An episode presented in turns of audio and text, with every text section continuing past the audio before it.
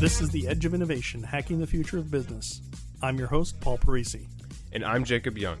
On The Edge of Innovation, we talk about the intersection between technology and business, what's going on in technology, and what's possible for business. Thanks for listening to this episode of The Edge of Innovation. Today, we're going to be talking about how to protect yourself from hacking. We want to just go through some basic basic ideas of how to protect yourself from hacking because it's if it isn't on your radar, it should be, and if you haven't been the victim of it, you could be. So, Paul, could you talk us through? We're talking about these uh, four steps for how to protect yourself from hacking, and the first one you laid out for us is getting a good antivirus software. Well, yeah, I mean, let's step back a little bit. I mean, you are in a world, you know, where you drive around in your car and you observe bad actors and you avoid people that are speeding and you do all these different things. You wear a seatbelt, you clean your windows, you know, you do all these proactive things to Right. protect yourself. You make sure your kids are strapped in, etc. And we have to do a lot of that in in the in the digital world. So some bottom line things. First of all, the easiest way, most effective way to prevent hacking or prevent yourself from being hacked is to not use the internet Yeah. okay? Don't connect your computer to the internet. That's called air gapped. Make sure that there's no wires running into your computer.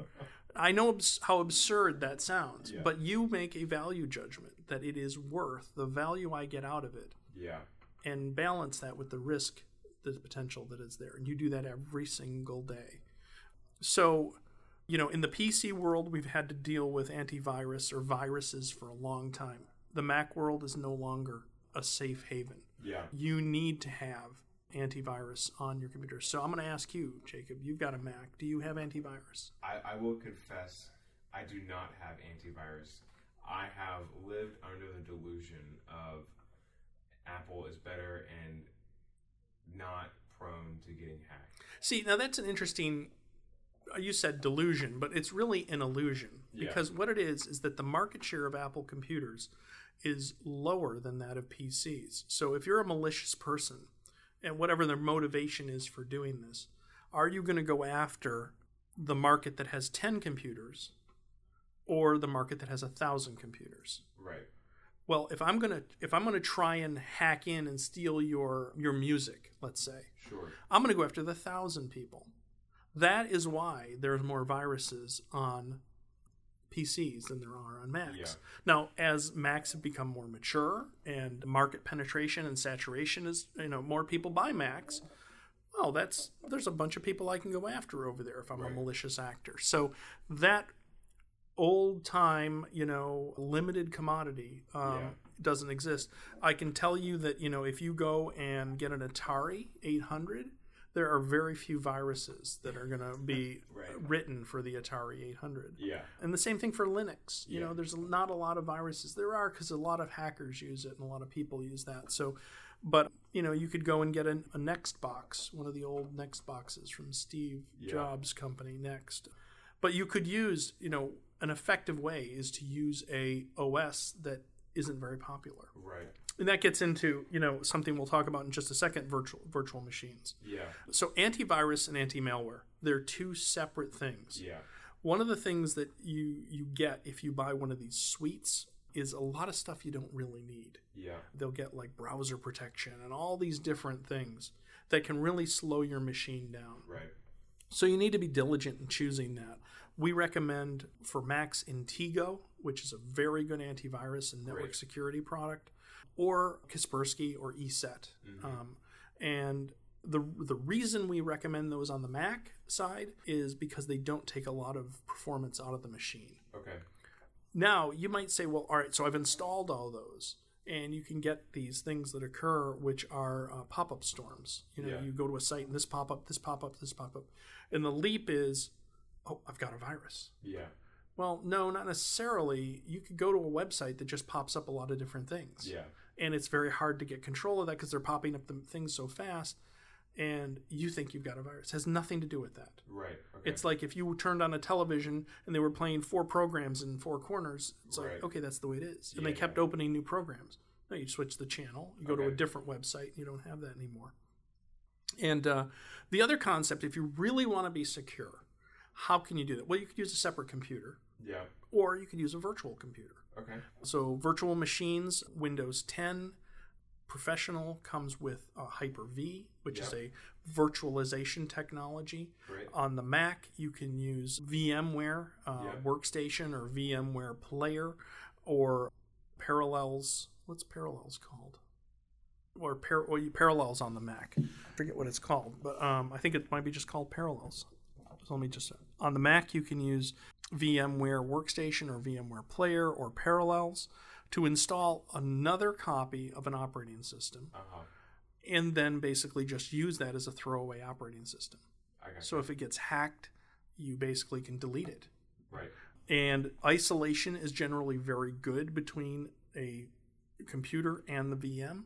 There's also open source stuff. You can get VirtualBox, Right. which is probably what most people will use. Okay. One of the things we've been toying around with here is creating a virtual box machine that you can download, which is actually a Linux based machine Oh wow. that is hardened and has just a browser installed. Oh wow.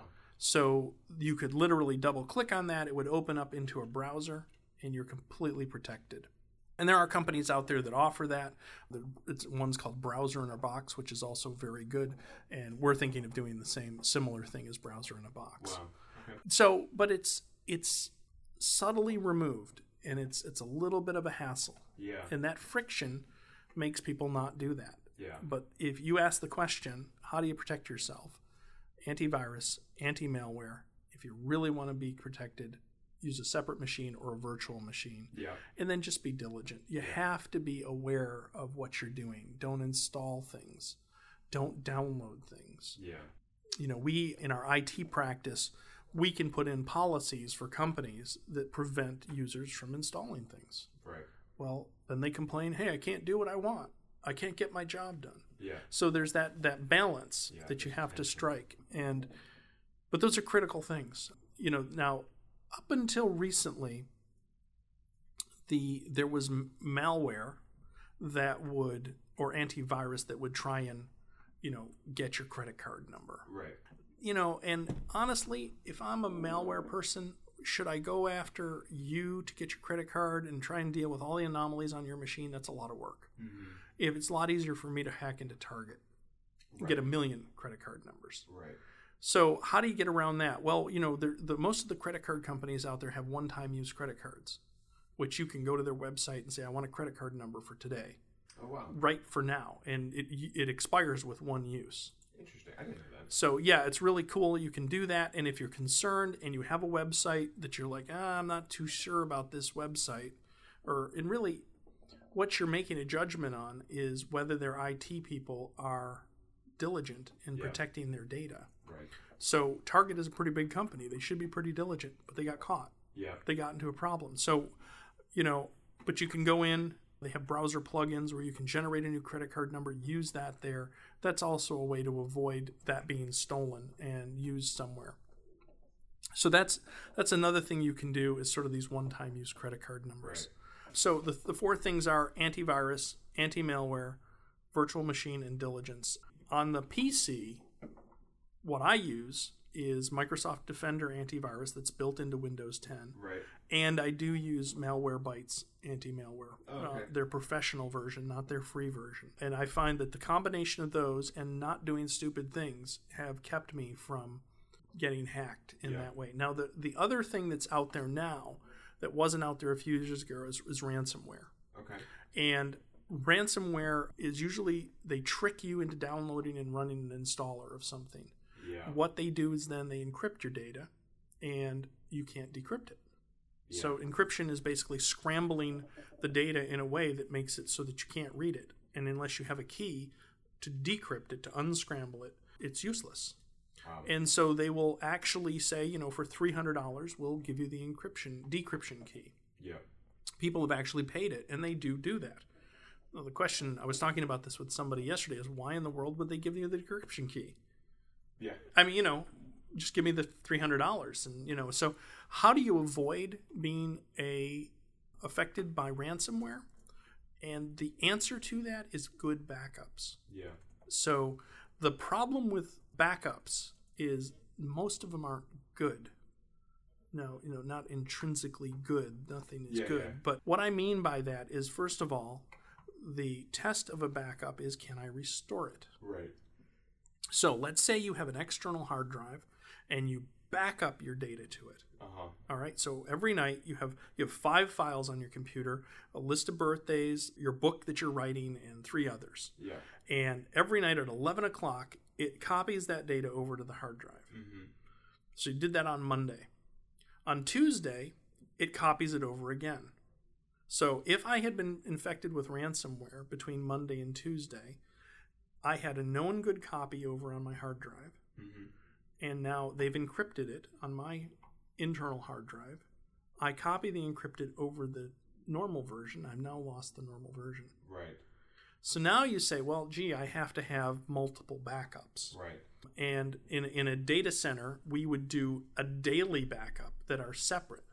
So I'd have a backup from Monday, a backup from Tuesday, a backup see. from Wednesday, and then a weekly backup, Yep. and then a monthly backup. And I'd Right. keep four weeks and I'd keep five days or seven days Yeah, of yeah. backups.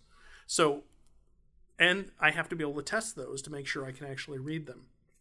So it's important if you have a backup scheme to isolate that backup from your system. Yeah. Because here's the problem if you get an, uh, ransomware, it goes and encrypts your hard drive.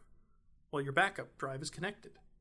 It's going to encrypt that Oh yeah. okay, so now I've got an encrypted backup which I can't use. Yeah. So now I have to have something that is disconnected. Yeah. I use Backblaze. Okay. Backblaze provides backup over the internet, you know, in the cloud, unlimited for $50 a year. It sounds like a sales pitch, but very easy to use. And what's nice about it is they also provide versioning. So my book, I had chapter 1 in my book on Monday. I back that it backs up to Backblaze Yeah. it's in the cloud. Uh, On Tuesday morning, I write chapter one and extend it to chapter two, Yeah. one file, and then it backs up to the cloud. So now I have two versions. If Okay. I dial in and say I want the one from Monday, Yeah. now Wednesday comes, I get ransomware and it backs up to the cloud. Mm-hmm. Now I have three versions. Right. Well, great. I can go back to Tuesday and get the most And recent does that version. work for multiple machines or is it?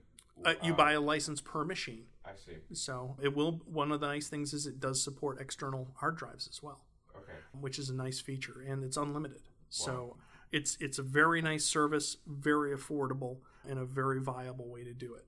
You know, and a very simple web interface. Do you say, "Oh, I want to get these files back," and then you can download them and, and do that.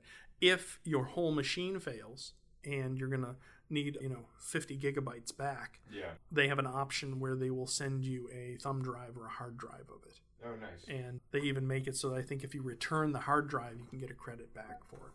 Oh, great. So those those are the things you want to do. You want to be aware that your backup is good, and the Backblaze is one of the best ways to do it. Wow, that's great.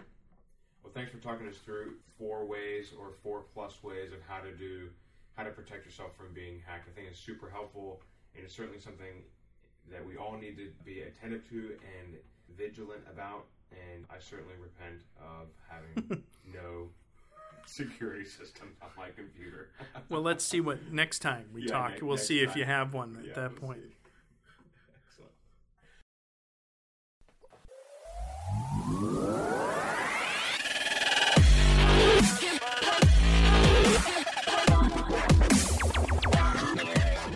The Edge of Innovation is brought to you in partnership with Savior Labs.